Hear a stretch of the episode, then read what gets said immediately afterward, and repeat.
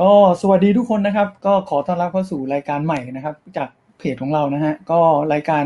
The Practical Money นะครับ นี่วันนี้เป็นตอนแรกเลย ประเดิมสักราชก็คือวันที่ 12 สิงหาคมนะครับ ก็คือวันแม่นั่นเอง ความตั้งใจก็คือเรามองว่าพวกผมกับทีมงานมองว่าเฮ้ยเรื่องเงินเรื่องการลงทุน เรื่องภาษีเรื่องอะไรต่างๆเนี่ยมันเกี่ยวข้องกับพวกเราอยู่แล้ว ดังนั้นเนี่ยเอาไหนๆก็ไหนๆแล้วแทนที่จะต้องมา ตอบคำถามหรือทำบทความไปด้วย มันคงไม่พอ เราก็เลยตัดสินใจจัดรายการสดกันไปเลยแล้วกัน โดยแต่แต่ละสัปดาห์ก็จะมีธีม มีหัวข้อในแต่ละสัปดาห์ที่จะเอามาพูดคุยกัน วันนี้เนื่องจากเป็นตอนแรกเนี่ยก็เลยเก่อนที่จะแนะนำผู้ดำเนินรายการร่วมนะครับ วันนี้เรามีผู้ดำเนินรายการร่วมเหมือนกัน เป็นคนที่ข้ามวอดในเรื่องของการเงิน แล้วก็เป็นนักวางแผนการเงินด้วย เดี๋ยวแนะนำน้องก็อีกทีแล้วกัน แต่จะบอกว่าวันนี้ขอประเดิมด้วย กลับมาดูกันอีกสักหน่อยไหมว่า เรื่องของการวางแผนการเงินตอนนี้เนี่ย เราอยู่ในระลอกที่สี่ห้าหกเจ็ดจะมาอีกหรือเปล่า หรือจะมาไวแค่ไหนเราไม่รู้ ต้องมาดูแล้วแหละว่า เราจะทำยังไงจะไปต่อได้นะครับ หรือใครกำลังอยู่ในช่วงที่มีปัญหา เอ๊จะทับจะวางแผนยังไงหนี้สินที่มีอยู่ จะตัดสินใจแก้ไขมันยังไง เดี๋ยววันนี้เรามาคุยกับผู้ดำเนินรายการร่วมของผมเลยแล้วกันนะครับ ขอต้อนรับเข้าสู่รายการอย่างเป็นทางการ แล้วก็ขอแนะนำผู้ดำเนินรายการร่วม ของรายการ The Practical Money นะครับ ก็สวัสดีครับน้องโบครับ สวัสดีค่ะพี่พี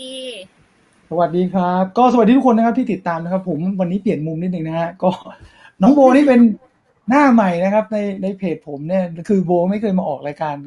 กับเราในรายการอื่นมาก่อน ก็เก็บไว้เพื่อมาออกรายการนี้โดยเฉพาะนะฮะเดี๋ยวต้องให้โบแนะนำตัวเองนิดนึงว่าเป็นมาเป็นไปยังไงตอนนี้ทำอะไรอยู่บ้างนะฮะ ก็โบนะคะออนิชาลิธิศักดิกุลค่ะ โบเป็นที่ครับปรึกษาการเงิน AFTT ของสมาคมวางแผนการเงินไทยค่ะ แล้วก็เป็นครับ investment planner นะคะ แล้วก็เป็นเอ่อในส่วนของพาร์ทประกันก็จะเป็นตัวแทนประกันด้วยค่ะค่ะครับเป็น web advisor ค่ะ โดนทำโดนงานผมนี้ชวนโดนผมชวนมาได้ยังไงอันนี้เรื่องราวจริงเดี๋ยวค่อยมาเล่าให้ฟังแต่ว่า ก่อนหน้าที่จะมาทำงานด้านนี้ น้องน้องไม่ได้อยู่วงการนี้มาก่อน อยู่ดีๆมาสนใจเรื่องนี้ได้ยังไงอะฮะ จริง ๆ แล้วโบจบมาทางเคมีวิศวกรรมจุฬาค่ะเคมเทคจุฬาแล้วครับปะเออไม่ชอบในสิ่งที่เรียนนะคะเราก็เลยไปทำงานเป็นผู้แทนยา แล้วก็อืมจับพลัดจับผลูดันมีแบบว่าเปลี่ยนงานไปทำโจตันแล้วเซลล์เอนจิเนียร์เขามาด่าเราว่าเราไม่รู้เรื่องการเงินเลย ทั้งที่เขามาจีบเราอะค่ะ แต่เขามาว่าเราใช่โบก็เลยรู้สึกว่า ฉันจะรู้เรื่องนี้ให้ได้ เพื่อไม่ให้เขาดูถูก แล้วก็คิดผ่านไปว่าเมื่อก่อนเราไม่ได้แบบมี ชีวิตที่สบายบ้านลำบากอะไรอย่างเงี้ย ถ้ารู้เรื่องการเงินชีวิตที่บ้านน่าจะดีขึ้นด้วย ก็เลยสนใจตั้งแต่นั้นมาเลยค่ะอ๋อโอ้แล้วมันมันการสนใจการเงินมันจำเป็นต้องมาเป็นนักวางแผนการเงินด้วยเหรอครับ จริง ๆ โบคิดว่ามันไม่ต้องค่ะ ตอนแรกโบก็เรียนเองทาง YouTube โบก็จะเห็นว่านักวางแผนการเงินเขามาพูดกันให้ความรู้ด้านการเงิน แต่โบเรียนไปได้สักพักหนึ่งค่ะ โบก็เลยไปเจอหัวหน้าที่ทำงานในเรื่องของเป็นแบบนักวางแผนการเงินอยู่ค่ะ โบก็เลยครับแบบว่าเขามาวางแผนภาษีให้ พูดได้แค่อืมห้านาทีโบรู้สึกว่าคนคนเนี้ยพูดเหมือนกับที่คนใน YouTube พูดเลยโบก็เลยบอกว่า ขอทำงานกับพี่ได้ไหมคะ คือจิตใจเราอย่างเดียวเลยคืออยากรู้เรื่องเงินให้ดีขึ้นค่ะ ทั้งที่ตอนแรกความรู้เป็นศูนย์แบบศูนย์สนิทเลยอืมพี่พี่ใช่ค่ะเองไม่เคยสนใจเลยเนาะเรื่องเงินเงินทองทองสมัยวัยรุ่นนะอันนี้ก็วัยกลางคนไปแล้วสมัยวัยรุ่นนะทำงานนะเรียกได้ว่าไม่เคยสนใจเลยว่าการยื่นภาษีแต่ละครั้งเนี่ย มันก็คือสักแต่ว่ายื่นอะ แล้วก็ไม่ทำเองด้วยนะ ก็คือให้คนอืมให้คนที่ออฟฟิศพี่ๆที่เขาเป็นแอดมินทำให้ แล้วก็ไม่รู้ด้วยซ้ำว่าอะไรลดหย่อนได้อะไรลดหย่อนไม่ได้ คือไม่สนใจเลยเลยอะจนอืมจนมันเริ่ม เอ้ยทำไมเพื่อนเรามันมีเช็คอะไรมาจากสัมภากรวะทำไมเขาได้เงินคืนเขาคุยกัน ก็เลยเริ่มสนใจตรงนั้นว่า อ้าวภาษีทุกบาททุกสตางค์ที่เราโดนบริษัทหักส่งสัมภากรเนี่ย จริงๆ ถ้าเราวางแผนดีๆ มันก็ไม่ต้องเสียภาษีเยอะก็ได้ จุดเริ่มต้นก็ใช่เริ่มจากนั้นแต่ว่าสมัยยุคพี่กับยุคโบมันต่างกันเยอะเราเราจะเห็นเลยว่าข้อมูลในโลกออนไลน์สมัยพี่มันไม่ค่อยมีอะอินเทอร์เน็ตก็เพิ่งจะมา คนที่รู้เรื่องนี้จริง ๆ มันก็น้อย สมัยนั้นก็ไม่มีการมาพูดเรื่องการวางแผนการเงินเลยนะมีแต่ของมีพี่แต่ภาษีนี่สนใจตอนอายุเท่าไหร่คะโอ้ผมบอกว่าน่าจะน่าจะน่าจะตอนอายุสักสามสิบแล้วแหละโอ้คนดูจะบอกอายุพี่ถูกไหมเนี่ย อ๋อ คนคนดูเขารู้ ถ้าเกิดคนที่ติดตามเพจผมว่าเดาอายุผมไม่ยาก เอ้านี่ ใครใครที่มีปัญหาเรื่องเรื่องภาษีนะครับ ชวนคุยไปก่อนนะ แต่จริงๆวันนี้เรามีธีมว่า เอ๊ะเราจะวางแผนการเงินง่ายๆยังไงดี เริ่มต้นยังไงเดี๋ยวจะมาคุยตรงนี้ แต่ว่าขอกลับมาเรื่องภาษีนิดนึงก็คือ เวลาเวลาเราฐานภาษีเยอะๆอะเราเพิ่งรู้ว่าเราอะมีโอกาสจะได้เงินคืนเยอะ ตอนฐานภาษีน้อยๆอะจริง ๆ มันก็มีประโยชน์นะ แทบจะไม่ต้องเสียภาษีเลยยังได้ใช่แต่ว่าแทบจะไม่ต้องเสียภาษีเลยยังได้อืมค่าลดหย่อนบางตัวเนี่ย เล่นกับมันนิดเดียวนะโอ้โห เราก็ไม่ต้องเสียภาษีแล้วจริงๆอะใช่แทค่ะบจะไม่ต้องเสียใช่แล้วโบเรื่องถามภาษีหน่อยว่าอย่างครับของภาษีเนี่ย พี่อยากเสียเยอะหรืออยากเสียน้อย ผมว่าเราเสียตามเอางี้ดีกว่าถ้าถ้าถามคำถามนี้ผมต้องตอบแบบแบบตัวผมเลยเนาะอืมภาษีเป็นเป็นเรื่องที่เราต้องจ่าย แต่ละถ้าเราฉลาดวางแผนเนี่ย เราจะเสียภาษีน้อยลงอืมแล้วถ้าเกิดความว่าในฉลาดวางแผนตรงนั้นเนี่ยเราเอาไปลงทุนหรือเอาไปอยู่ในในรูปแบบของการที่เอาไว้ใช้ในอนาคต อันนี้ผมว่าเยี่ยม แต่ถ้าการการเครดิตภาษีแล้วได้เงินคืนมา แล้วเอาเงินตรงนั้นเนี่ยไปสู่รุ่ยสู่ไล่อีกมันก็ไม่ถูกเครดิตภาษีได้ปุ๊บผมเอากลับไปลงทุนทันทีเลยนะ เหมือนเราตั้งใจแล้วว่า เอามาลดหย่อนก็ต้องเอาไปอยู่ในหมวดลงทุน เยอะๆ พอได้เครดิตภาษีคืนมา ก็เอาที่เครดิตภาษีเนี่ย เอาไปลงทุนต่ออีก มันมันก็จะวนลูปแหละเกษียณเราจะได้ไม่ต้องกังวลมากเนาะอันนี้มีการวางแผนที่ดีเยี่ยมมากอ่าอันนี้เดี๋ยวผู้ชมทางบ้านนะครับเอ่อเนื่องจากน้องโบมาครั้งแรกนะฮะวันนี้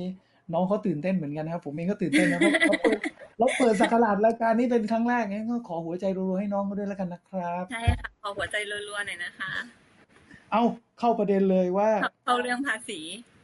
เออเดี๋ยวเดี๋ยวเดี๋ยวจะมาตอบนะครับ คุณจักรพันธ์นะครับ ว่ากองทุนที่ใช้ลดหย่อนภาษีมีกองทุนประเภทไหนบ้างอุ้ยจริงๆมีเยอะมาก เดี๋ยวให้เอาเริ่ม step แรกก่อนดีกว่า ปัญหาตอนนี้เนี่ย คนทำงานจะต้องวางแผนการเงินยังไง วิธี basic แบบเดิมยังใช้ยังใช้ได้อีกไหมอันนี้ต้องให้โบดูแล้วแหละว่า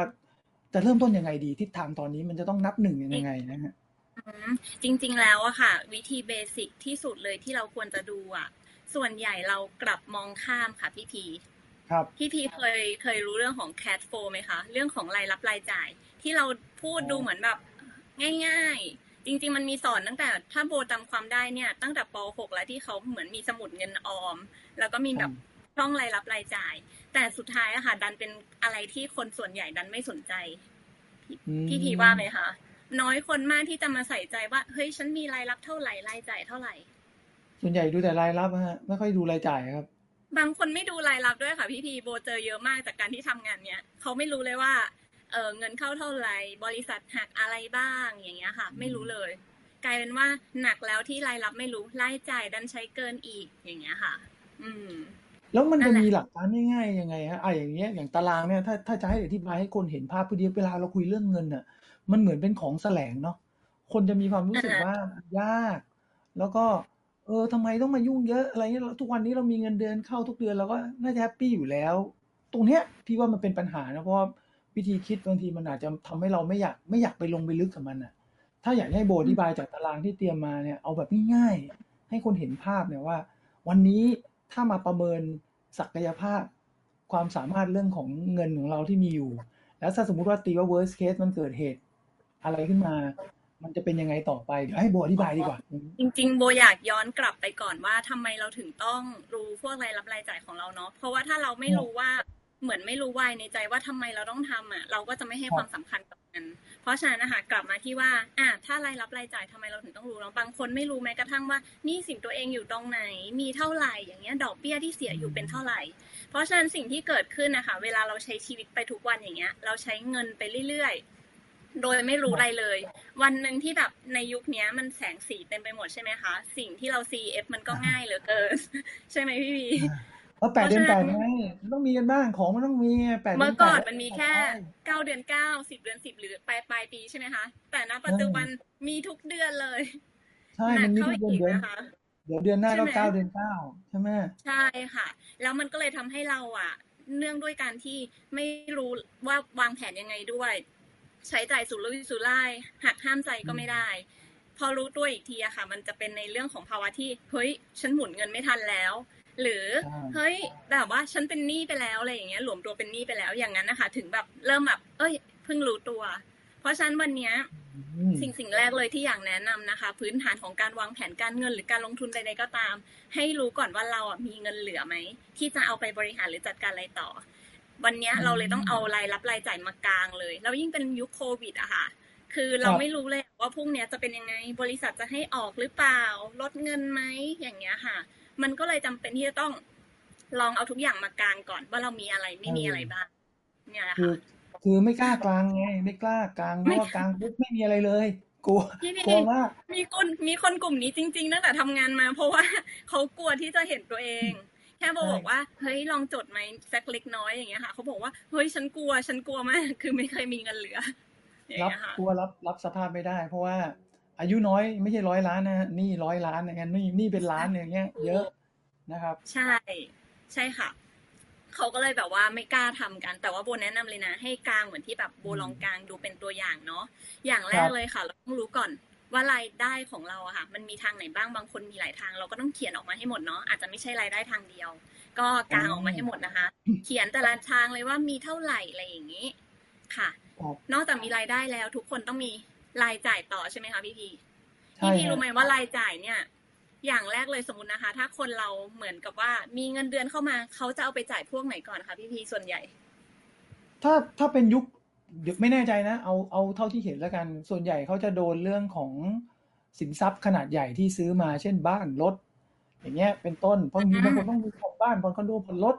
แล้วธนาคารส่วนใหญ่ที่ให้กู้เขาก็จะมีการผูกบัญชีแล้วก็ตัดตัดเงินเราใช่ไหมแบบให้ตัดเลยรถใช่เนี่ยค่ะรถอาจจะไม่ได้ตัดบัญชีโดยตรงรถอาจจะเป็นเออเราต้องโอนไปหรือไปจ่ายที่ธนาคารอะไรก็แล้วแต่ แต่บ้านอะ โดยมากแบงก์จะให้เราเป็นอย่างเงี้ย ก็คือผูกกับบัญชีเงินฝากเราเอาสักอันหนึงอะแล้วก็ตัดอัตโนมัติไปนะฮะ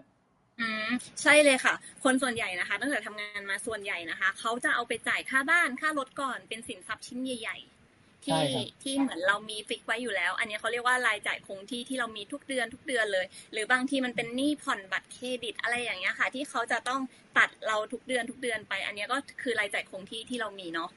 อันดับสองถ้าเขาจ่ายรถบ้านอะไรอย่างนี้เสร็จแล้วเขาเอาไปทำอะไรต่อคะพี่พี ก็บันเทิงนะฮะสายบันเทิงก็มีฮะ หรือว่าบันเทิงก็อาจจะเกิดจากบัตรเครดิต ไปรูดปรื้ดรูดปรื้ดมา แล้วก็ต้องมานั่งรับผิดชอบอะไรแบบเนี้ยครับ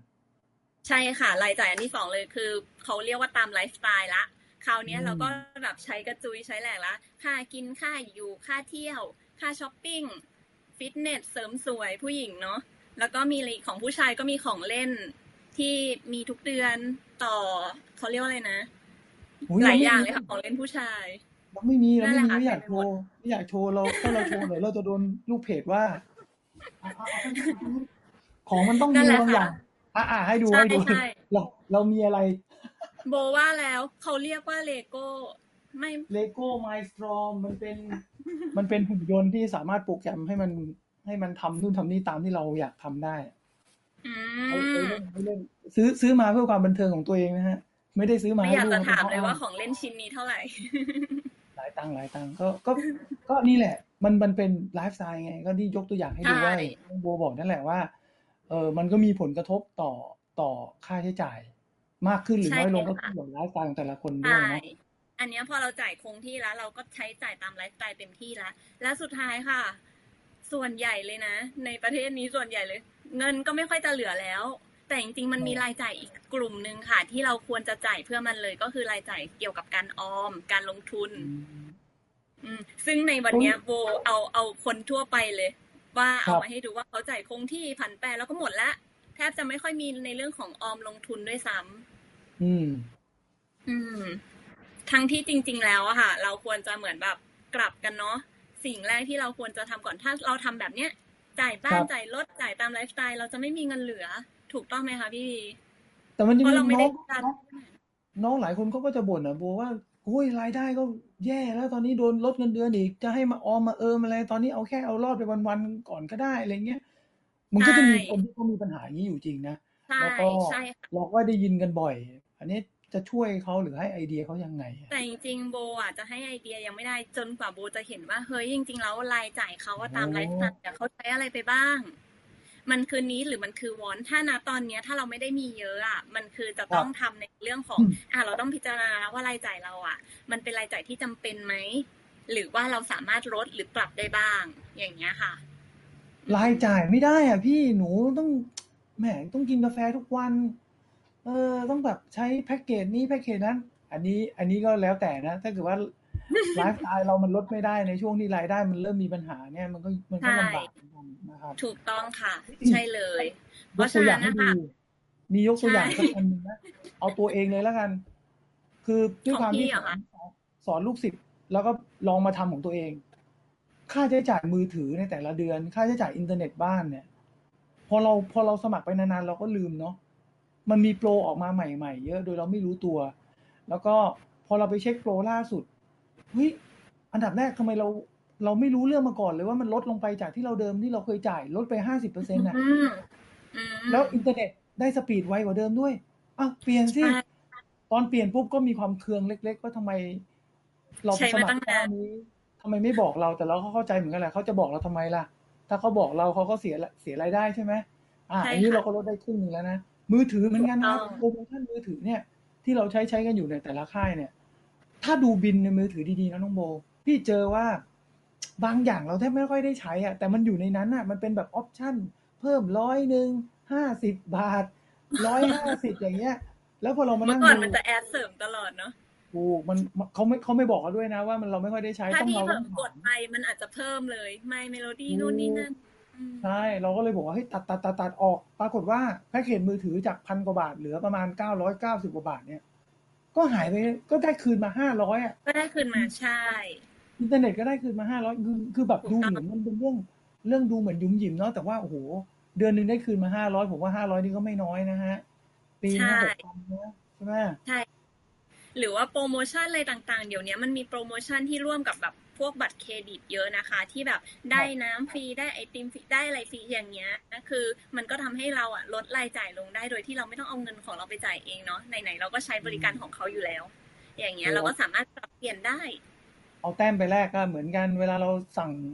อาหารเดลิเวอรี่อะบางก็เราเรียนรู้จากภรรยาเนาะภรรยาเขาจะเป็นคนที่ละเอียดเรื่องพวกนี้มากเมียผมก็ทำบัญชีครัวเรือนนะเขาแบบเขียนด้วยซ้ำนะ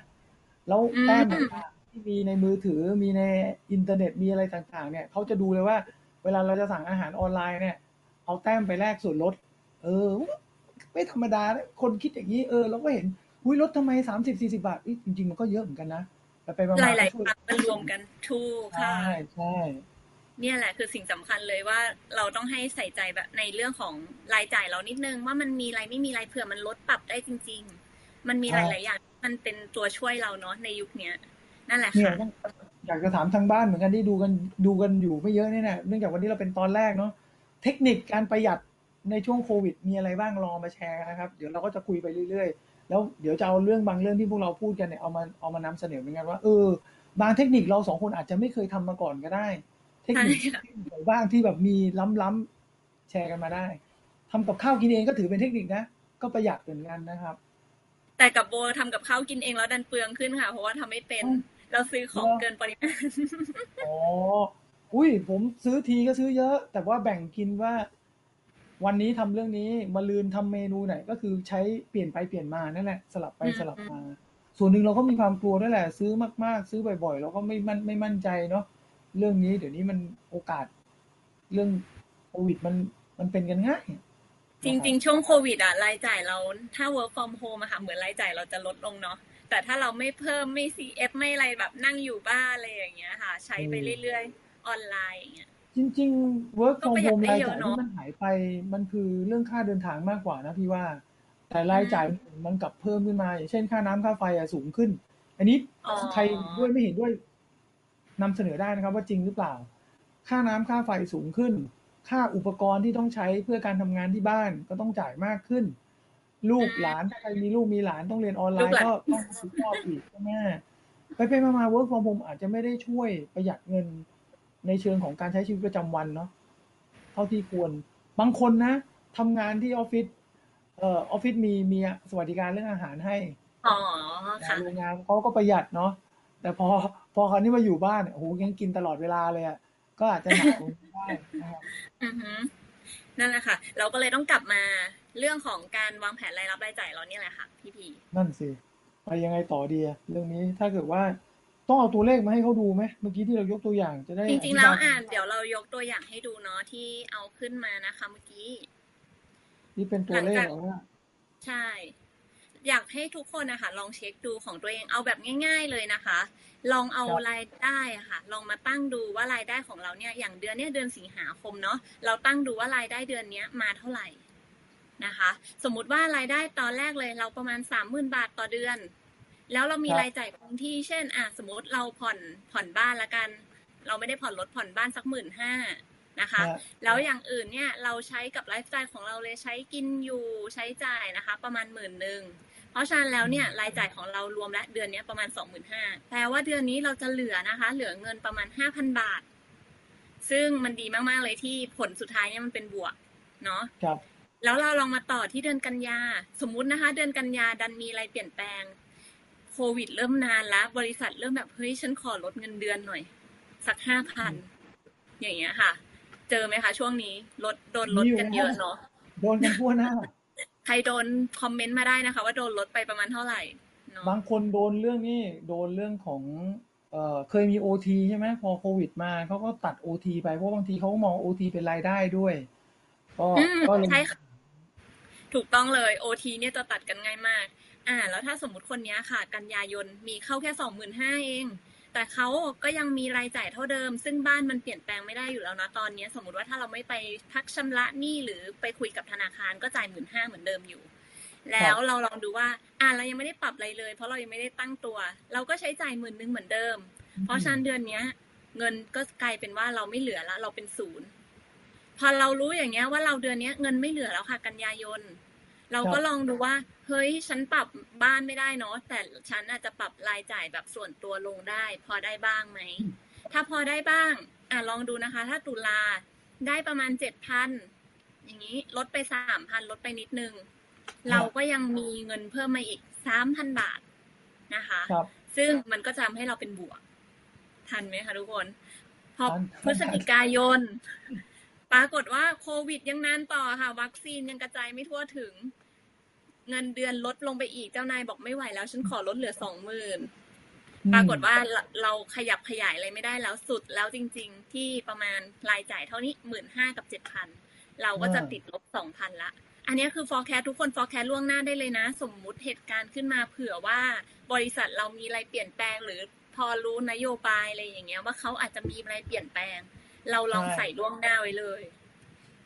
เผื่อแบบ worst case ไว้เลยค่ะ ช่วงนี้โลกสวยเกินก็ในเรื่องเนี้ย อาจจะไม่ได้ เพราะว่าเราอาจจะไม่ได้เตรียมตัวไว้ แล้วถ้าทันวายอย่างเงี้ย บริษัทบอกว่าเฮ้ยฉันให้แบบปิดกิจการละ อยู่ไม่ไหวละเลิกใช่ค่ะ รายได้กลับเป็นศูนย์ทันที เพราะฉะนั้นเดือนเนี้ยติดลบเต็มๆเลย เอาต้องมีแบบติดลบสองหมื่นสองละอ่าแล้วโบสมมุตินะคะว่าถ้าคนคนนี้มีเงินออมค่ะอยู่ในธนาคารตอนแรกเก็บไว้ตอนนี้เลยห้าหมื่นบาท แล้วเขาโดยรวมเนี่ยเขาติดลบประมาณหมื่นหกแสดงว่าเขาต้องดึงหมื่นหกเนี้ยมาใช้จากเงินเก็บห้าหมื่นบาทของเขา กลายเป็นว่าสิ้นปีเนี้ยเขาจะมีเงินเหลือสามหมื่นสี่ค่ะพี่พีครับ อยากให้ทุกคนลองคำนวณแบบนี้ดู ลองใส่แบบง่าย ๆ ไม่ต้องแบบอะไรซับซ้อนค่ะ ก็คือเอารายจ่ายรายรับรายจ่ายของเรามากลางดู ว่าเราจะเหลือเท่าไหร่ในสิ้นปี เราสิ้นปีเนี้ย บริษัทปิดกิจการไปแล้วเนาะเหลือศูนย์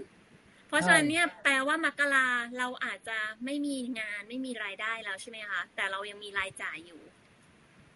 คราวเนี้ยอืมเรามาดูกันว่าถ้าซีนารีโอที่ฉันตกงานละ เดือนมกราคม รายจ่ายยังมีอยู่เดือนละสองหมื่นสองแสดงว่าถ้าหารกันดูเราอยู่ได้อีกประมาณหนึ่งปีหนึ่งเดือนหนึ่งเดือนกว่าๆเองนะคะ เดือนครึ่งเดือนครึ่งใช่อันนี้คือชีพจรเรากำลังจะหมดลงแล้วค่ะพี่พีเหมือนหายใจลิบหรี่ลิบหรี่อย่างเงี้ยค่ะ เพราะฉะนั้นแล้วเนี่ยมันก็เป็นการที่เราทำอย่างนี้ได้มันก็เห็นแล้วว่าเฮ้ยเราจำเป็นที่จะต้องหาทางออกแล้วนะ เตรียมไว้ล่วงหน้าหรือเปล่า ลองหารายได้เสริมไหมอย่างเงี้ยค่ะพี่พีเพื่อให้มีโอกาสดีๆ เข้ามามีรายได้เข้ามามากกว่าเดิมอย่างเงี้ยค่ะ มันอาจจะอยู่ได้ด้วยรายได้ทางเดียวไม่ได้ละเดี๋ยวต้องบอกทุกคนก่อนนะครับว่า อันนี้เป็นการจำลองงบรายรับรายจ่ายของเรา โดยโดยที่น้องโบยกตัวอย่างดีมากก็คือบอกว่า เราไม่ต้องคิดอะไรมากว่ามันจะเกิดขึ้นจริงหรือเปล่านะ ขอให้คิดว่า worst case เลยว่า วันนี้ถ้าเราทำงบด้วยกันเนาะรายรับเมื่อกี้โบบอกแล้วรายรับเนี่ย ถ้าเราเป็นคนทำงานเรามีรายรับทางเดียวก็คือเงินเดือนเรานั่นแหละนะครับใช่รายรับหรือรายได้ แล้วก็เราก็ลองดูเลยค่าใช้จ่ายคงที่บ้านรถต้องผ่อนเนาะใส่ไปก่อนและค่าใช้จ่ายผันแปรก็กินอยู่หลับนอนนะครับใช่ค่าค่ะสาธารณูปโภคต่างๆ ค่าบัตรเครดิตเฉลี่ยเอาก็ได้ ถ้าอยากจะคิดแบบ ให้รู้เลยวันนี้นะครับ แล้วดูคงเหลือแล้วทำแบบพวกเราทำเลยนะ ตามตารางนี้ แล้วคิดเลยว่าสิ้นปีนี้บริษัทเราปิดแน่ผมไม่ได้ให้หมายความว่าให้มันเกิดขึ้นจริง แต่เพื่อการคำนวณจะได้รู้สภาพว่าถ้ามันเกิดเลวร้ายที่สุดอะนี่คือกรณีเลวร้ายที่สุดที่จะเกิดขึ้นกับทุกคนนะครับ แล้วก็ขอเพิ่มนิดนึงก็คือว่า สิ่งที่โบนำเสนอเนี่ย เราไม่เราเราจะไม่พูดถึงเงินที่ได้ได้จากการเลิกจ้างนะครับ อันนั้นเราไม่เกี่ยว วางไว้ก่อน แต่เอาแค่นี้ให้เห็นภาพก่อนว่า สถานการณ์สุดท้ายของเราอะถ้าทุกคนคำนวณโดยที่มีเงินเดือนเท่านี้แล้วค่อยๆลดลงไปยี่สิบเปอร์เซ็นยี่สิบห้าเปอร์เซ็นหรือ หรือตามเนี้ยเราจะได้รู้ว่า ณจุดนี้อยู่หรือไป ใช่แล้วดูค่ะจะได้รู้แค่อยู่หรือไป แต่ส่วนบอกว่าเฮ้ยเดี๋ยวมีประกันสังคมมาช่วย หรือมี เอ่อนู่นนี่นั่น อันนั้นไม่เดี๋ยวว่ากัน เดี๋ยวว่ากัน เอาแค่นี้ก่อนเพ ราะตรงส่วนนั้นมันเป็นส่วนที่ เราต้องพึ่งเสริพามคนอื่นเข้ามาเนาะใช่อันเนี้ยเราต้องพึ่งพาตัวเองก่อนเนาะถูกต้อง เอาเป็นว่าช่วยกันคำนวณนะครับทำไปด้วยกันนั่นแหละไหนใช่ๆมากันแล้วเนี่ย ตอนผมว่ามันเป็นเรื่องที่กลับมานั่งคิดดูดีๆ มันอาจจะเกิดกับเราก็ได้หรือไม่เกิดก็ได้ แต่ข้อดีคือถ้ารู้เนี่ย มันจะง่ายเพราะอย่างที่โบบอก มันจะกระตุ้นให้เราหาทางหาทางรอดเองไง หาทางรอด แล้วอย่างเงี้ยค่ะ พี่พีมันอยู่ประมาณหนึ่งหนึ่งเดือนเออหนึ่งเดือนกว่าเนาะอันเนี้ยเขาเรียกว่าแบบพวกเงินฉุกเฉินนะคะ ที่เราต้องมีครับไอ้เงินฉุกเฉินเนี้ย คือโดยส่วนใหญ่แล้วอะเวลาเราเรามีไว้อะเรามีเพื่ออะไรเพื่อตกงานเพื่อขาดรายได้ ซึ่งครัณบตอนโควิด อย่างเงี้ยค่ะ มันชัดเจนเลยว่า ไอ้ที่เราไม่ไม่มีโอกาสตกงานอย่างนักบินแอร์โฮสเตสอย่างเงี้ยค่ะ มันยังเป็นไปได้เลยในเมื่อกลุ่มคนกลุ่มเนี้ย เคยเป็นกลุ่มคนที่อาชีพสูงมาก่อน อาชีพแบบรายได้สูงมาก่อนเนาะมันยังเป็นไปได้ เพราะฉะนั้นวันเนี้ยมันไม่มีอะไรเป็นไปไม่ได้ละ เราเตรียมตัวเองไว้ก่อนดีกว่าในเรื่องของเงินฉุกเฉินเนาะวันหนึ่งที่เราลำบากขึ้นมาอย่างเงี้ยค่ะ เราจะได้ไม่ต้องไปหยิบยืมใคร เราจะได้ไม่ต้องไปเป็นหนี้ใครด้วย เพราะเรามาสามารถช่วยเหลือตัวเองได้ในสิ่งที่เราออมมาเนาะ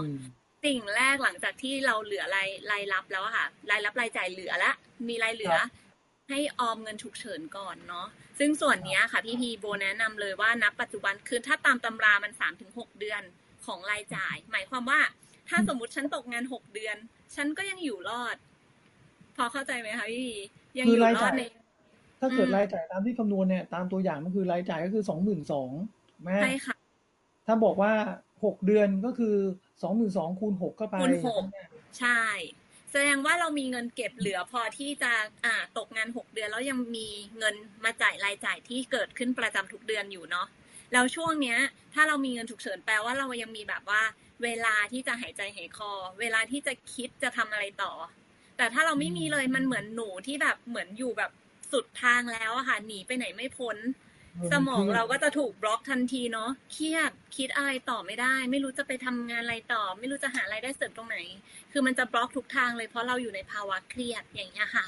เพราะฉะนั้นเนี่ยซื้อเวลาซื้อแบบความคิดซื้อสติให้ตัวเองดีกว่า ด้วยการที่มีเงินฉุกเฉินใช่ชอบมากเลยที่โบบอกซื้อสติอะน้องๆหลาย ๆ คนมักจะตัดตัดพ้อน้อยใจอินบ็อกซ์มาหาผม อยากจะลาออก ทะเลาะกับเจ้านายไม่ชอบเพื่อนร่วมงาน บริษัทไม่ดีนู่นนี่นั่น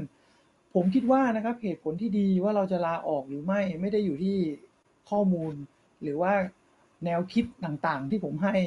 ผมว่าสิ่งที่น่าจะช่วยเราตัดสินใจได้ง่ายที่สุดก็คือลองทำงบการเงินตัวเองแบบนี้ดูดีกว่า ว่าพี่พีบอกก่อนอ่างั้นพี่พีพูดก่อน ถ้าเกิดจะออกอะแล้วดูว่าเรามีเงินเหลือพอที่จะ cover ค่าใช้จ่ายไปได้กี่เดือนเพราะว่าเราก็ตอบไม่ได้นะครับ ถ้าน้องๆออกไปเพราะได้งานใหม่นั่นก็ถือว่าเป็นเรื่องที่ดี แต่ถ้าน้องๆออกไปโดยไม่มีงานมารองรับเนี่ย มันก็จะต้องมานั่งพึ่งภาระ ภาระที่มีมันต้องมาพึ่งพาเงินเก็บที่เรามี แล้วมันมันโอเคไหมมันจะไปได้ไหมไอ้เนี่ต้องมานั่งชั่งน้ำหนักดูนะฮะใช่ค่ะแล้วโบอยากแชร์นิดนึงค่ะ ก่อนที่โบจะลาออกมาทำงานนี้ได้อะค่ะ โบก็เคยเป็นพนักงานที่ทำงานประจำมาก่อนเนาะ แล้วสิ่คงรับที่ทำให้โบตัดสินใจออกได้ค่ะ เหมือนที่พี่พีพูดเลย คือการที่โบเอารายรับรายจ่ายของโบอะค่ะ มากลางเลย ระหว่างที่ก่อนที่โบจะลาออกอะโบทำอาชีพเสริมก่อนเนาะก็คืออาชีพนี้นะคะอาชีพแบบวางแผนการเงินเนี่ยแหละ แล้วก่อนจะออกอะค่ะ โบก็เลยแบบว่าเอาเอาสิ่งที่เราทำอยู่อะมาใช้ให้เกิดประโยชน์ ดูว่าเราอะมีรายได้พอไหมสำหรับการลาออกมา รายรับแต่ละเดือนมันพอกับรายจ่ายหรือเปล่า แล้วที่เหลือโบอยู่ได้กี่เดือน ถ้าสมมติว่าออกมาแล้วแบบ มันไม่มีลูกค้าเลย ไม่มีใครแบบให้เราวางแผนเลยอย่างเงี้ยค่ะ อืม ก็คือคิดแบบ worst case เลยนะ แต่เรารู้อยู่ว่าเราอะทำงานเป็นคนทำงานเป็นคนแบบว่าตั้งใจอะไรอย่างเงี้ย แต่ก็คิด worst case ไว้ก่อนว่าอยู่ได้เท่าไหร่ พอคิดแล้วมันอยู่ได้ก็เลยออกเลย นี่ไงนี่เขาเรียกว่าแผนการลาออก ของโบเนี่ย ชัดเจนก็คือแผนการเงินมันควรจะต้องเป็นแผนการลาออกทุกครั้ง น้องๆนะครับ ต้องเรียกน้องๆเลยรุ่นนี้ก็รุ่นใหญ่แล้วจะออกจากงานนะพี่โบหรือว่าน้องโบเขาบอกแล้วนะครับว่า แผนการเงินต้องควบคู่กับแผนที่เราจะลาออกจากงานด้วย เพราะถ้าเกิดลาลาออกแล้ว ขอเพิ่มนะ เกิดออกเพราะทนไม่ไหว อันนี้เข้าใจได้บางทีสุขภาพจิตมันเสีย อยู่กับคนเฮงซวยในที่ทำงานมันก็ทนมันก็ไม่คุ้มใช่ไหมฮะ แต่ถ้าเกิดจะตัดสินใจได้ง่าย ถ้าเรามีเงินมีสำรองเอาไว้คำนวณแล้วหยาบหยาบๆแบบที่เรายกตัวอย่างแล้ว รู้สึกว่าเอ้ยมันไปแล้วยังมีความสุขมากกว่าใช่เออใช่ค่ะแต่ถ้าเกิดว่าเรายังไม่ยังไม่มีงานใหม่ แล้วมันมันยังรองานที่ใหม่อยู่แล้วบังเอิญว่า เฮ้ย มีคนมาชวนเราไปทำงานด้วย แต่ก็อย่าก็คิดแบบนี้ก็ได้เพราะว่าถ้าเกิดสมมติเราไปที่ใหม่ มันอาจจะมีเหตุการณ์อะไรที่เราไม่คาดคิดก็ได้ ใช่ การมีเงินสำรองไว้มันก็เหมือนเป็นหลักประกันว่า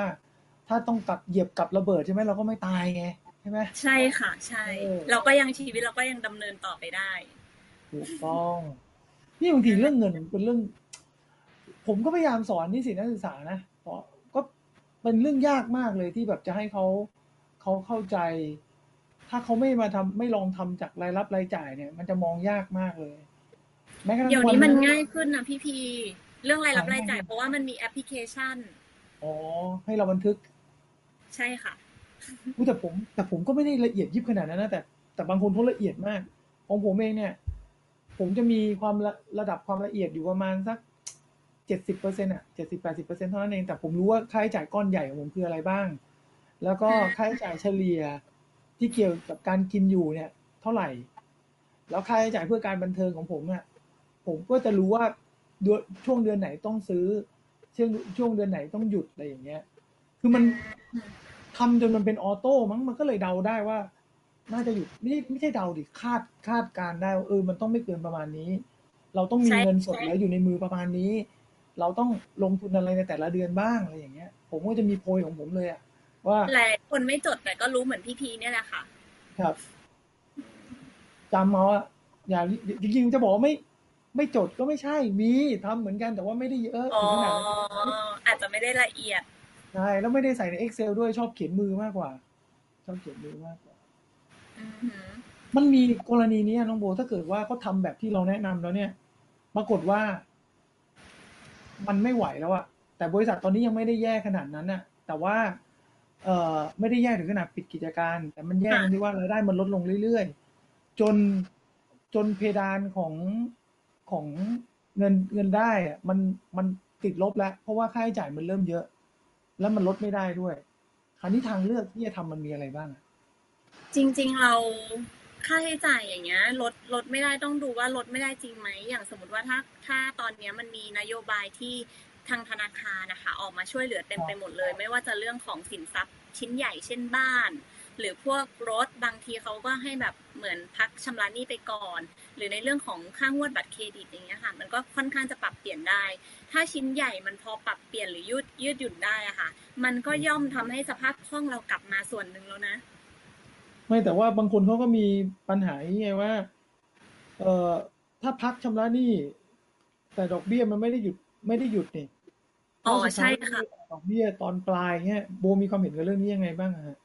จริง ๆ บางทีเราก็ต้องดูว่า เออ บวกลบแล้วอะค่ะ อันไหนที่เรายอมที่จะแลกมากกว่ากัน เราอยากได้สภาพคล่องคืนมาเพื่อเพื่ออย่างอื่นไหมหรือวันเนี้ยเราเลือกที่จะจ่ายเหมือนเดิม แล้วเราก็ถ้าไม่ถ้ารายได้มันเหมือนรายจ่ายลดไม่ได้แล้ว เราก็ต้องหาวิธีเพิ่มรายได้อะค่ะ สุดท้ายแล้วมันคือสมการง่าย ๆ ที่มันหนีไม่ได้จริงเออหาลดไม่ได้ก็ต้องไปหารายได้มาเพิ่มๆใช่ไหมใช่เออใช่ค่ะมันก็เพิ่มที่ที่เมื่อกี้ที่โบพูดเนาะว่า คือเวลาธนาคารเขามีมาตรการพักชำระหนี้จะกี่เดือนก็แล้วแต่นะ ผมผมก็พักนะ เมื่อตอนช่วงแรกช่วงแรกเราใช่ต้องไหมมองมุมนี้นะ ถ้าเราขาดสภาพคล่อง ขาดสภาพคล่องก็คือเงินสดไม่มี หรือเหลือน้อยมากมันมีความสุ่มเสี่ยงเพราะบางบางสิ่งบางอย่างเราจำเป็นต้องซื้อเพื่อดำรงชีวิต ใช่ถ้าค่ะเราขึงไม่ยอมไปเจรจาพักชำระหนี้ เพราะเราบอกว่าเดี๋ยวเราต้องไปเสียดอกเบี้ย ตอนปลายเยอะ คำถามคือแล้วเราจะเอาเงินสดจากไหนมา เพิ่มสภาพคล่องให้ตัวเอง หลายคนทำอย่างนี้ครับ หลายคนคิดว่าการเป็นการไปพักชำระหนี้ธนาคารเนี่ย เป็นการสร้างปัญหาให้ตัวเขาในอนาคต แต่เขาเลือกแก้ปัญหาระยะสั้นโดยการใช้ใช้เงินด่วนจากบัตรเครดิต มาเป็นเอาเงินนั้นออกมาเพื่อใช้ในช่วงระยะสั้น อันนี้ผิดมากเลยนะ เพราะคุณไปเอากู้หนี้ดอกเบี้ยสูเงินก้อน ใช่โอ้ค่ะใช่เอาดอกเบี้ยเข้าใจดอกดอกดอกเบี้ยสูงมาใช้ชั่วคราวอย่างเงี้ย แล้วคุณก็จะมีปัญหาลามไปเรื่อยๆ มันก็จะกลายเป็นหนี้พลุง คือเหมือน แทนที่จะมีเจ้าหนี้รายเดิม ที่ก็คือก็คือหนี้บ้านอย่างเดียว แล้วก็ยืดไปเงินเดือนได้น้อยหน่อย แต่ก็จะมีส่วนต่างกลับกลายเป็นว่ามีเจ้าหนี้เพิ่มก็คือเจ้าหนี้บัตรเครดิตรายด้ใหวม่ยมีหนี้เพิ่มด้วย ไม่คุ้มเลย จริง ๆ ไม่คุ้มเลยจริงๆนะครับแล้วบางคนพอสะดุดกับไลน์ไปกู้บัตรเครดิตมาแล้วใช่ไหมคะ ปรากฏว่าใช่เหมือนแบบอยากไปโปะบัตรเครดิต ก็ไปกู้คนอื่นมาอีกทีหนึ่งคือมันพวงอ๋อโยงใยกันไปหมดเลยเขาเรียกว่าวงจรอุบาทแล้วฮะก็คือเป็นเป็นหนี้เจ้าแรก ไปกู้หนี้เจ้าใหม่มาจ่ายเจ้าแรกใช่ใช่ไหมพอพอเป็นพอเจ้าแรกเคลียร์ไอ้เจ้าเจ้าที่สองก็เป็นกลายเป็นเจ้าเก่า ก็ต้องไปวนอยู่เงี้ยวนอย่างนี้ไปเรื่อยๆมันก็มันไม่สามารถออกจากห ลูปนี้ได้สักทีเนาะแล้วพออยู่ในวงจรความเป็นหนี้นะคะ สมองบล็อกทันทีเลย คือไม่มีเวลาว่างคิดอย่างอื่นเลยวันวันคิดว่าเอาอันนี้ไปโปะตรงนี้เอาดึงอันไหนคือวนเวียนไปหมดอืมแล้วทำไมไม่ขายล่ะถ้าคนถ้ายอม ใช่ไม่ถึงคนยอมขายน้อย เออ จากประสบการณ์โบวางแผนการเงินคนมาเยอะ เขาก็รู้อยู่ยแล้อวมนี่ค่ะว่าสินทรัพย์ตัวไหนที่มันทำให้เขาเป็นหนี้อะทำไมเขาไม่ขายทิ้งอะครับ คือเขารักในสิ่งสิ่งนั้นเหมือนมันเป็นหน้าตาเหมือนเป็นอะไรด้วยอะค่ะ ที่เขาเหมือนให้สังคมเขาเห็นว่าฉันมีเชื่อไหมมีครับคนกลุ่มนี้เยอะมากเลยนะคะ ไม่รู้ว่าโบมีข้อมูลตรงนี้ไหมนะ แต่ผมขอถามเลยนะระหว่างถ้าเกิดวันเนี้ยถังแตกสุดๆนะถังแตกนี่คือไม่มีเงินแล้วนะระหว่างขายบ้านอาขายคอนโดแล้วกันกับขายรถ เราคิดว่าคนตัดสินใจเลือกขายอะไรก่อน เอาแค่ตัดสินใจนะ ไม่พูดถึงว่าอันไหนขายง่ายกว่า หรือขายยากกว่านะ อยากรู้ว่าคนอืมคนคิดว่า คนเป็นหนี้ส่วนใหญ่ ถ้าเขาเขามีรถและมีคอนโด ถ้าถึงคราวคราวแย่จริงๆเขาอยากจะเอาอะไรไปไปขายหรือไปจำนำก่อนอันนี้ไม่มีคนตอบไม่เป็นไรนะมันเป็นรายการเราจะเป็นอย่างนี้นะฮะไม่มีอะไรหรอกฮะโบคิดว่าเขาเอาอะไรไปจำนำก่อน จริงๆเหรอโบว่าโบว่าเอารถหรือเปล่าคะกำนำง่ายกว่า แวบแรกเอาไม่เอาไง คือคือพี่บอกว่าไม่เอาว่าอันไหนง่ายหรือยากกว่าอ๋อแต่โอแวเคบโอแรเคกของคนส่วนใหญ่ เอาคอนโดดีกว่า เขาจะเลือกเอาคอนโด พยายามใช่จะขายคอนโดในช่วงวิกฤตใช่แปลกไหมทั้งทั้งใช่ที่ก็รู้อยู่แล้วคอนโดอะเมื่อเกิดวิกฤตปุ๊บ เป็นสินทรัพย์ที่ออกตัวช้าและก็ยากที่สุด ถูกต้อง แต่รถยนต์เนี่ย เอาไปตึงง่ายมาก ไปเลยทะเบียน เรียบร้อยเอาไปหรือว่ารถยนต์ที่ผ่อนมาแล้วเนาะครึ่งทางหรือผ่อนมาแล้วสักปีเนี่ย ไปขอเอาเป็นเงินออกมาได้ด้วยนะ ไปกู้เอาเงินเพิ่มเป็นเงินออกมาได้ด้วย ก็ไม่ทำเขาไม่รู้อันที่หนึ่งเขาไม่รู้คนส่วนใหญ่ไม่รู้ตรงนี้สองรถไม่ยอมขาย เพราะว่ามันเป็นหน้าตาเพราะเมื่อกี้พี่อะไรใช่จะบอค่ะกพี่โบบอกมันเป็นหน้าตาหน้าตาทั้งทั้งเพที่ราะว่าตอนเรานี้ไม่สามารถยกบ้านไปตั้งให้เขาดูได้เนาะเวลาเราไปติดต่อกับเออใครแต่รถเนี่ยใช่เลย แล้วรถตอนนี้ทุกวันนี้ก็ไม่ได้ขับเนาะอยู่บ้านอะไม่ได้ไปไหนอะ โบยังต้องสตาร์ทบ่อยๆเลยโบกลัวว่าเดี๋ยวถ้าขับทีแล้วมันจะไปต่อไม่ได้ ผมเคยมีลูกน้องนี่แหละ มีปัญหาเรื่องเงินนี่แหละ ก็เรื่องนี้เหมือนกันก็เรียมาเล่าสู่กันฟังว่าเขาตัดสินใจที่จะขายคอนโดมากกว่าตัดสินใจที่จะขายรถทั้งทั้งๆที่คอนโดเนี่ยก็อยู่ห่างจากบ้านเขาไม่ถึงห้าร้อยเมตรอะผมก็ไม่รู้จะซื้อทำไมคอนโดบ้านก็อยู่ตรงนั้นอะอ๋อแต่ก็น่าจะให้ชอบทำเลนู่นนี่นั่น ไม่ก็ให้เหตุผลว่าเขาเขาไม่อยากอยู่บ้านทั้งทั้งๆที่เขาเป็นลูกคนเดียวด้วยนะเขาอ้าวเขาอยากมีชีวิตอิสระอะไรอย่างเงี้ยคือเหตุผลไลฟ์สไตล์ของแต่ละคนมันบ่งบอกมันถึไม่งเหมืปัอญนหากันที่จะตามมาในอนาคตด้วยนะครับ ใช่ค่ะ ก็ก็นี่ก็คือเรื่องราวที่ผมว่า เวลาคนเขาเครียดเรื่องเงินอะจริงๆยอมรับอย่างที่โบพูดนั่นแหละ เหมือนต่อให้เงินเดือนเยอะ แต่หนี้สินมันเยอะมาก ก็คิดไม่ออกเหมือนกันว่าต้องทำยังไงกับชีวิตนะครับ พี่พี่เคยได้ยินคำคมนี้ไหมคะ หาเก่ง ไม่เท่าเก็บเก่ง หาเงินเก่ง ไม่เท่าเก็บเงินเก่ง เก็บเงินเก่ง ไม่เท่าบริหารเก่ง บริหารเก่งก็ไม่เท่าปกป้องทุกอย่างแล้วรอบด้าน คิดแล้วรอบด้านว่าเราจะบริหารยังไง ผมเคยเป็นแบบนี้เหมือนกันนะ ผมคิดว่าใช้ไปเลย เพราะมันเป็นสิทธิ์ของเราเราหาเงินมาได้ใช่ไหมแล้วถ้าเกิดว่าเรายังหาได้อยู่ก็ไม่ต้องไปสนใจมันแต่จริงๆมาถึงจุดหนึ่งนะ เริ่มอายุเยอะร่างกายเริ่มเสื่อมถอย มันก็เริ่มเห็นสัจธรรมว่าเฮ้ยโอ้โหไม่ไหวเว้ยเราจะทำงานแบบเดิม น้องๆดูนะทำงานเหมือนเดิมตอนอายุยี่ห้ายี่หกเนี่ย แล้วคิดว่าตอนตัวเองสามสิบห้าสามสิบหกจะทำงานแบบนั้นจะไหวเหรอมันเริ่มไม่ได้เหมือนกันนะแล้วพอวันที่สี่สิบห้าสี่สิบหกนะจะมาทำการเหมือนสามสิบห้าก็ไม่ได้แล้วเหมือนกันนะถ้าเราไม่ทำอะไรไว้เลยนะ ตั้งแต่วันแรกๆนะโอ้โหลำบากมากมาก แล้วเด็กความสมัยนี้ค่ะ อยากอยากพักเร็วด้วย อยากเกษียณเร็ว แค่สี่สิบสี่สิบห้าอยากเลิกแล้ว ได้สิไม่เห็นยากเลยก็คือ วันที่หนึ่งกับวันที่สิบหกไง ก็ซื้อไป ซื้อไปเรื่อยๆเผื่อจะได้ อันนี้อาจจะมีโบเป็นคู่แข่งด้วยนะคะ ลงสนามกับเขาเหมือนกัน ก็ซื้อถ้าเกิดเขาเรียกว่าซื้อเพื่อเป็นแรงบันดาลใจไม่มีใครว่า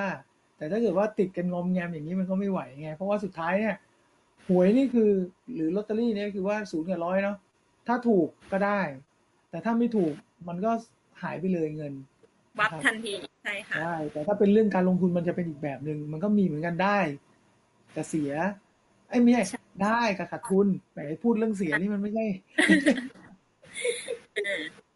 เวลาแล้วก็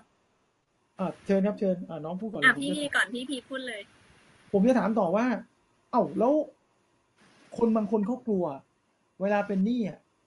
เขาไม่ไม่กล้าจะไป เขากลัวว่าการไปเจรจากับเจ้าหนี้ เช่นธนาคารสถาบันการเงินเนี่ย กลัวว่าจะไม่ค่อยได้รับความช่วยเหลือ กลัวว่าเออจะเอาของเขาไปขาย กลัวว่าจะบีบเขาทุกทาง ในฐานะที่โบก็อยู่ในวงการเนี่ยโบช่วยเล่าให้ฟังว่าแบงก์เขาจริงๆเขามีวัตถุประสงค์ยังไงเขาจะยึดจริงหรือเปล่าเขาจะไม่ช่วยเลยหรือเปล่าเงี้ย จริง ๆ โบว่านะ เราเข้าไปคุยกับเขาให้เขาเข้าใจสถานการณ์ของเราอะ แบงค์ชอบกว่าอีกนะคะ เพราะเขารู้ว่าเราอะอยู่ใน status ไหนอันตรายหรือเปล่า แต่ในยุคที่พอเราไม่เคยไปคุยเลยน่ะแล้วถึงเวลาขึ้นมาเราไม่ไหวแล้ว แล้วเราหนีเหมือนแบบเกิดหนี้เสียขึ้นมาอย่างเงี้ยค่ะแบงค์ยิ่งจะไม่ชอบมากกว่าอีกอืมเขาก็เลยพยายามหาทางออกให้เราที่แบบช่วยเราอะค่ะ เพื่อที่จะให้เราอะ เออสภาพอะไรต่างๆ ดีขึ้น แล้วสามารถชำระหนี้เขาต่อได้ในระยะยาวมากกว่า คือแบงค์เขาก็ไม่คเขาก็คงไม่อยากไปยึดบ้านเราหรอก มันก็วุ่นวายธุรกิจเขาไม่ใช่มาเอาบ้านคนที่เป็นลูกเป็นเป็นลูกหนี้เขาเรามายึดบ้านไปขาย มันไม่ใช่ธุรกิจของเขาสิ่งที่แบงค์กังวลมากที่สุดคือกลัวว่าลูกหนี้จะไม่มีความสามารถมาผ่อนชำระหนี้ที่มีกับเขานั่นเอง ดังนั้นเนี่ย การเจรจากับธนาคารเนี่ย อย่าไปกลัวเขาครับเขาเป็นผู้ให้บริการเรา เราเอาปัญหาไปปรึกษาเขาเลยอย่างที่น้องโบบอก แล้วก็โซลูชันอะมันน่าจะง่ายกว่า มันน่าจะมีอะไรออกมาที่ทำให้เราหายใจหายคอคล่องไปได้ แต่ถ้าเกิดกลัวไม่ไม่หนี ไม่จ่าย ไม่อะไรเลยอย่างเงี้ย มันจะมันจะไปเจอความเขาเรียกว่าอะไรอะการไม่ไม่ไม่ชำระต่อเนื่องไปหลาย ๆ เดือนมันก็คือมีมีปัญหาเรื่องระเบียบวินัยแล้วแบงก์ก็จะมองว่าเรา เจตนาใช่จะหค่ะนีแล้วก็มีเรื่องค่าปรับคราวเนี้ย เวลาเราจะไปเจรจากับเขาเพื่อให้เขาช่วยมันจะยากมากขึ้น เพราะเราโดนไปค่าค่าเสียทีไปโดนค่าปรับมาแล้ว ไปโดนเรื่องของพฤติกรรมที่มันแบบว่าไม่ดีด้วย ผมผมจะบอกอย่างนี้นะครับ มันมีข้อมูลนะครับ แบงค์ดูเครดิตลูกหนี้ว่าดีหรือไม่ดี เรื่องหนึ่งก็คือการต่อเนื่องสม่ำเสมอในการชำระหนี้ ถ้าเรารู้ว่าเดือนหน้ากูไม่มีแน่ๆแล้ว สมมติรู้แล้วเดือนหน้าไม่มีแล้วนะรีบไปหาเขาเลยครับ บอกเขาตั้งแต่เนิ่นๆครับ มอบตัวก่อนเลยครับมันจะได้แก้ไขกันไปได้เนาะดูเหมือนวันนี้เราคุยเรื่องหนี้นะก็เพราะตอนนี้คนเป็นหนี้เยอะมากแต่ว่าคนที่ติดตามเราเนี่ยก็คงไม่มีใครเป็นหนี้นะเพราะดูแล้วชีวิตชิวๆนะครับ ก็ขอให้โชคดีถ้าไม่มีหนี้นะฮะผมก็ยังมีหนี้สินอยู่เพราะว่าหนี้บางคนบอกว่าเป็นแรงบันดาลใจนะฮะ จริงค่ะ ไม่งั้นอาจจะไม่มีแรงขับเคลื่อนเหมือนทุกวันนี้เออเอาแล้วถ้าเกิดว่าเริ่มมีเงินออม มีคนถามมาไม่รู้เขายังอยู่หรือเปล่านะ ดูเหมือนสนใจมากเลยว่า กองทุนรวม เอ่อกองทุนประเภทไหน ที่ใช้ลดหย่อนภาษีได้ได้บ้างอะสมมติจริง ๆ แล้วกองทุนลดหย่อนภาษีตอนเนี้ยค่ะ มันมีกองทุน S S F นะคะ ที่มาแทน L T F แล้วก็กองทุน I M F ซึ่งเป็นกองเดิมต้นตำรับเลยนะคะ อ่ามีสองกองทุน ที่สามารถเลือกได้เพื่อลดหย่อนภาษี คือชื่อมันอะ ก็คือมี S S F กับ R M F ใช่ไหม M F ซึ่งเมื่อก่อนนะคะตัว L T F ตัวเก่าเนาะมันเป็นเป็นการที่เราลงทุนในหุ้นไทยได้อย่างเดียวเท่านั้นเนาะพอ R S S F มาแทนเนี่ยค่ะ คือเราสามารถลงทุนได้หลากหลายมากขึ้นละทั้งกองทุนไทยกองทุนต่างประเทศกองทุนทางเลือกต่างๆ แล้วเลือกความเสี่ยงได้ไม่ต่างจาก IMF เลยนะคะ ตั้งแต่แบบว่าความเสี่ยงต่ำยันความเสี่ยงสูงอืมคือสมัยก่อนน่ะ ตอนที่เขาออกกองพวกนี้มา มันก็มีวัตถุประสงค์ของเขาเนาะหนึ่งก็คือส่งเสริมตลาดทุนสองก็คือช่วยเหลือคนทำงาน ให้มีเขาเรียกว่าอะไรเงินเพียงพอไว้ใช้ยามเกษียณใช่ค่ะ รู้จักเก็บออมด้วยใช่รู้จักทุนเนาะแต่ว่าเดี๋ยวเรื่องพวกเนี้ยเดี๋ยวจะมาชวนโบคุยด้วยเพราะว่ามัน มันเป็นประเด็นอันหนึงก็คือหลาย ๆ คนก็ก็ไม่รู้ว่าจะเริ่มลงเริ่มต้นลงทุนกองทุนรวมจะต้องทำยังไง แล้วกองไหนน่าสนใจบ้าง แล้วเลิกกันทีนะ มีเงินเนี่ยไปฝากแบงค์เนี่ยดอกเบี้ยล่าสุดที่เช็คมาก็สลึงเดียวนะยังไงก็ไม่คุ้มศูนย์จุดสองห้าค่ะ เออ สลึงเดียวอะยังไงก็ไม่คุ้ม หรือจะไปเก็บเอาฝังตุ่มไว้ก็ยิ่งแย่ใช่ไหมเงิน ผมว่าใช่เราเราลองเปลี่ยนมุมมองดีกว่าว่า ให้เงินทำงานอย่างเงี้ยแล้วก็ผ่านการลงทุนไปดีกว่า แล้วก็ตั้งเป็นระเบียบวินัยไว้ เพราะว่าผมเห็นหลาย ๆ คนเนี่ย เก็บเงินเป็นเงินสดไม่เก่ง เพราะว่าเห็นเงินสดไม่ได้ในบัญชีจะอยากจะใช้ก็เลยต้องดัดนิสัยด้วยการที่หักมันไปลงในกองทุนรวมซะเลย หักมันทุกเดือนอะอย่างที่โบบอกพี่พีตอนแรกค่ะว่าจริง ๆ แล้วรายจ่ายมันมีรายจ่ายการออมการลงทุนด้วยเนาะซึ่งสมมติว่าถ้าเราอะกลับกันเลย พอเงินออกมาปุ๊บเราหักแบบไม่เห็นก่อนเลย หักแบบเหมือนเหมือนที่สมมติกองทุนสำรองเลี้ยงชีพใช่ไหมคะที่บริษัทครับชอบมีกันเนาะเราไม่เคยเห็นเลยอะว่าเงินที่เราโดนหักไปอะมันโดนหักไปตั้งแต่วันแรกที่เงินเดือนออกแล้วถ้าเราทำอย่างนี้ได้กับเงินที่มันเข้ามาในกระเป๋าเราอะค่ะ แปลว่าเราจะมีเงินออมทุกเดือนต่อเนื่องจริง ๆ คือเข้ามาปุ๊บหักลงกองทุนลงอะไรก่อนเลย เราก็คิดก่อนว่าเราอะรับได้ที่ประมาณกี่เปอร์เซ็นต์ หรือเอาง่ายๆอย่างต่ำอาจจะสิบเปอร์เซ็นก็ได้หัดออมอะไรอย่างนี้ใช่ไหมคะ สมมติมีสามหมื่นเหมือนเมื่อกี้ออมเดือนละสามพันก่อน แล้วที่เหลือเราก็ค่อยเอาไปใช้พวกอาจ่ายค่าบ้านค่ารถค่าอะไรไป สุดท้ายเราเหลือเท่าไหร่เราก็กินใช้ตามเท่าที่มีอย่างเงี้ย เพราะว่าเราคิดมาก่อนแล้วว่า ณส่วนเนี้ยที่เราออมไปเรารับได้เนาะเรายังอยู่ได้เหมือนเดิม เรายังโอเค อย่างเงี้ยค่ะ เราก็จะได้ออมทุกเดือนเป็นวินัย จริงๆเพราะว่าง่ายกว่าด้วยแล้วเดี๋ยวนี้โอ้กองทุนรวมมีให้เลือกเยอะแยะ เราก็ไปเดี๋ยวเดี๋ยวค่อยมาว่ากันในตอนตอนหน้าแต่ว่า การทำแบบเนี้ยมันมันดัดนิสัยเราด้วยว่า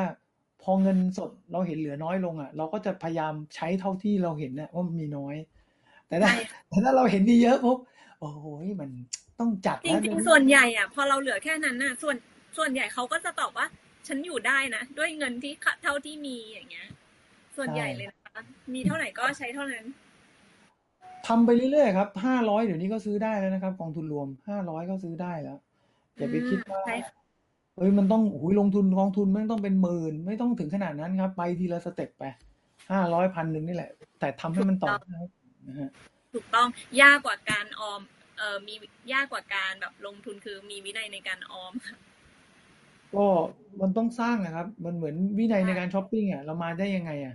วินัยช้อปปิ้งเนี่ยเราก็ยังมาได้เลยทำไมเราไม่ทำนี่วินัยการออมอันนั้บ้างนดูไม่ต้องมีวินัยเลยมาโดยสายเลือด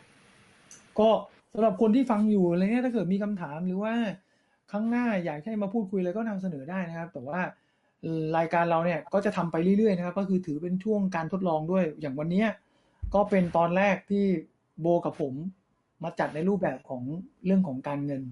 ก็รู้แหละว่าบางอย่างมันอาจจะต้องปรับอีกเนาะเพราะว่าเราก็อยากจะลองดูเหมือนกันว่า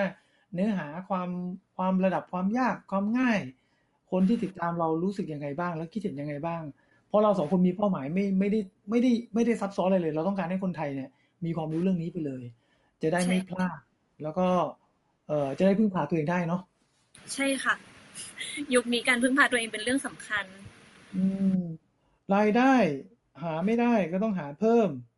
รายจ่ายมีเยอะลดได้ก็ควรลด ลดไม่ได้อ่าก็ขายมันไปอันนี้ผมสรุปนะจากที่โบเราคุยคุยกันมา แต่ถ้าไม่อยากขาย ก็ต้องไปเจรจากับเจ้าหนี้ที่เราใช่ค่ะที่เรากู้เงินพวกนี้มา ว่าจะช่วยเราเอ่อลดค่างวด หรือว่าจะพักชำระได้มากน้อยแค่ไหน จริงๆการลดค่างวดก็ทำได้นะ ผมเคยคุยกับแบงค์แบงค์บอกว่า ไม่จำเป็นไม่จำเป็นต้องเป็นโควิดอย่างเดียวก็ได้ ถ้าเอ่อเรามีปัญหามีปัญหา และพิสูจน์ได้จริง ๆ ว่าเงินเดือนลดมีจดหมายแจ้งมาจากบริษัทว่าถูกลดเงินเดือน หรือเอ่อเปลี่ยนสภาพการจ้างงาน รายได้ลดลงจริง ๆ เพราะว่าสเตทเมนต์เงินเดือนใหม่ กับเปรียบเทียบกับที่เก่ามันมันต่างกันเยอะ ก็เอามาพูดคุยกับธนาคารได้ว่า อย่างเคยผ่อนบ้านหมื่นห้าไม่ไหวครับพี่ ตอนนี้ย้ายมาอยู่บริษัทใหม่เงินเดือนน้อยกว่าเดิมเพราะบริษัทเก่าปิดไปแล้ว จากเดิมเคยได้เงินเดือนสามหมื่นที่โบยกตัวอย่างแล้วไปอยู่บริษัทใหม่เหลือหมื่นแปดเงี้ยจะผ่อนบ้านหมื่นห้าได้ไงอะใช่ป่ะก็ต้องไปคุย ก็ต้องไปคุยกับแบงก์อะแบงก์ก็จะบอกมาว่าวิธีแก้ยังไงเขาอาจจะบอกว่าเอางี้ ขอทำเรื่องเป็นการปรับอัตราค่างวด แล้วก็ดอกเบี้ยพิเศษก็มีหรือใช่ค่ะ โชคดีจังหวะได้รีไฟแนนซ์พอดีก็ก็ก็เขาก็ช่วยได้ อันนี้มันมีจริงๆ เยอะเราเดินไปหาเขาเถอะอย่างที่พี่พีบอกคือดีสุดแล้ว ให้ร่วมหาทางออกร่วมกันถูกต้อง อย่าอย่าทำให้ตัวเอง ต้องไม่มีทางออก เพราะว่ามันไม่เพราะเราคิดว่ามันไม่มีทางออกไงเนาะใช่ค่ะอะใช่ค่ะผมว่าประมาณนี้เนาะสำหรับวันแรกของเราสองคนดูแล้ว มันมีหลายเรื่องที่ต้องต้องพูดต้องคุยกันอีกเยอะ เพราะว่าเรื่องเงินเรื่องทองมันมันมีความกว้าง แล้วก็มีกรณีศึกษาเยอะที่จะมาพูดคุยกัน ก็มองว่าหวังว่ารายการนี้ก็จะเป็นประโยชน์กับทุกคนนะ เพราะว่ามันถึงเวลาแล้วครับ วิกฤตมันมาแล้วเนี่ย มันถือว่าเป็นจุดเริ่มต้น ที่เราต้องหันมาใส่ใจเรื่องการเงินแล้ว แล้วก็มันเป็นเรื่องดีด้วยผมเองไม่ได้ไม่ได้เป็นเป็นนักวางแผนการเงินเนาะมีน้องโบมาช่วยก็ทำให้บางอย่างมันเป็นการ confirm ได้ว่าเส้นทางของเรื่องนี้ หรือข้อมูลในเรื่องนี้มันมันมันเป็นอย่างนี้จริงๆ แล้วก็โบเขาก็จะมีอัปเดตเรื่องราวต่างๆ นโยบายนโยบายอะไรรู้รู้มากกว่าผมเยอะ ผมเป็นประเภทเจ็บมาเยอะ คนที่เจ็บมาเยอะกับคนที่เขาวางแผนเป็นเนี่ยเออถ้าถ้ามาคุยกันเราก็รู้มองว่าน่าจะได้ประโยชน์เนาะ ทุกคนโบก็จะว่าได้ประสบการณ์พี่พีก็น่าจะได้ประโยชน์เช่นกัน เจ็บมาเยอะน้องเจ็บมาเยอะ เจ็บมาเยอะอะสำหรับค่ะวันนี้โบเป็นไงบ้างรู้สึกไงบ้างก็รู้สึกเป็นงานแรกของโบเลยนะคะ ที่ได้มาโอกาสมาไลฟ์แบบนี้ ซึ่งก็ตื่นเต้นมากค่ะ แต่ว่าก็จะพยายามทำให้ดีที่สุดค่ะทุกคน มีอะไรก็แนะนำมาได้เลยนะคะ ว่าอยากฟังอะไรแนวไหน อยากได้ข้อมูลตรงไหนค่ะ เดี๋ยวเราจะหามา support ให้ใช่แล้วเราก็ก็จะทำไป เรื่อยๆเราก็จะทำกันไปเรื่อยๆวันพฤหัสนั่นแหละเจอเราสองคนคุยเรื่องนี้แหละ เงินเงินทองทองภาษีประกันเราเราจะ cover หมดเลยนะเพราะโบก็ก็มีข้อมูลเรื่องประกัน บางคนไม่รู้ว่าเฮ้ยจะซื้อประกันมันต้องมันต้องซื้อยังไง ประกันสุขภาพ ประกันชีวิต ประกันเงินออม ประกันบำนาญมีความแตกต่างยังไง แล้วเราต้องซื้ออะไรบ้างอันนี้ก็เล่าได้ แต่ขึ้นอยู่กับความสนใจของพวกเราว่า ถ้าสนใจเรื่องไหนก่อนเดี๋ยวเราก็จะหยิบยกมาก่อน ได้ค่ะยกมาเลย ใช่โบก็ยังมีเรื่องเรื่องอื่นอีกภาษีภาษีผมสองคนก็คุยกันได้อีก ภาษีก็ได้ใช่ค่ะประกันก็ได้ กองทุนรวมก็ได้ คือถึงเวลาแล้วครับ เรื่องพวกนี้ เอามันเป็นเรื่องใกล้ตัว